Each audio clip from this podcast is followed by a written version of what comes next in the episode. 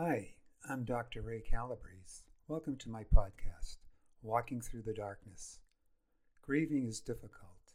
I know. I lost my best friend and wife after a long marriage. In this series of podcasts, I'm sharing my book, Grieving: Walking Through the Darkness, with you. You'll discover that what you are experiencing, physically and emotionally, is normal.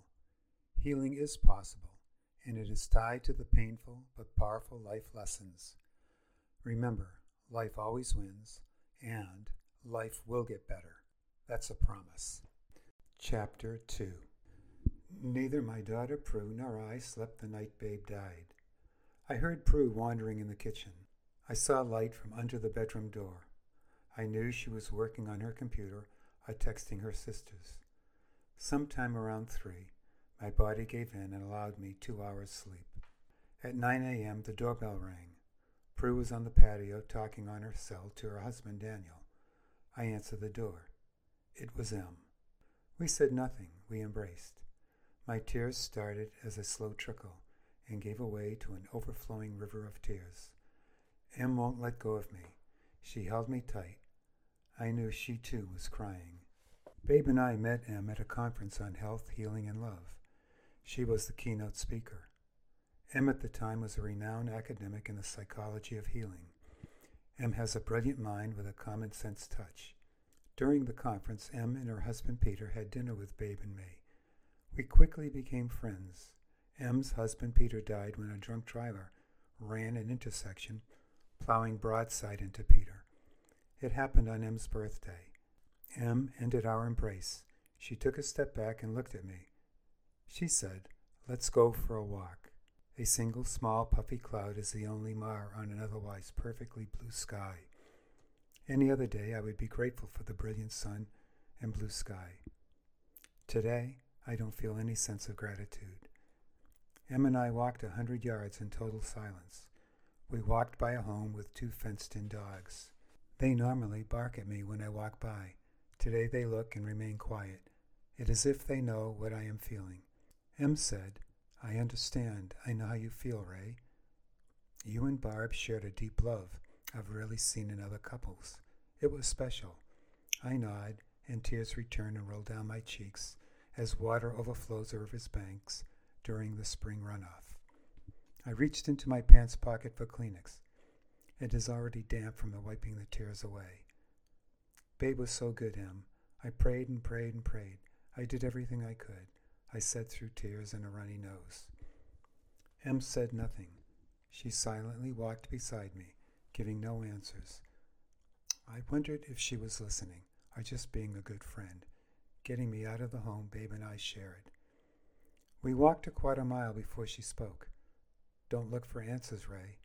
I tried and tried and tried. "The best I can tell you from my experience, there are none. Suffering is a mystery no human being can avoid. There is no remedy because it is unavoidable.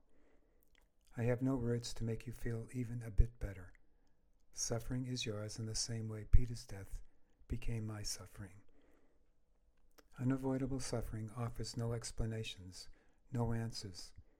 All we can do is bravely face it. You and Barb couldn't help me. You were my friends. You supported me. You listened to me. You heard my story 100 times, as if you were hearing it for the first time. I can't stop the tears, Em. If I knew Babe was okay, if." Em grabbed hold of my arm and turned me toward her. "She is okay, Ray. She is okay. I promise you angels will come to you and support you. They will be in the form of people, some you'll know and others you've never met. Trust me, it happened to me. Without them, I don't think I could have survived Peter's death." M searched my face. M searched my face, searching to see if I believed her. I shrugged and looked away. I whispered, "I have to go back and prepare for Babe's funeral. The girls love you and Barb. Let them take care of it. Go along for the ride and make the decisions. Let them make the calls and do the organizing. When they leave, we'll have coffee. If you need anything, want to talk, want to cry, or want to scream, text me. I'll be over in 10 minutes. It doesn't matter the time. Promise, promise them, thank you.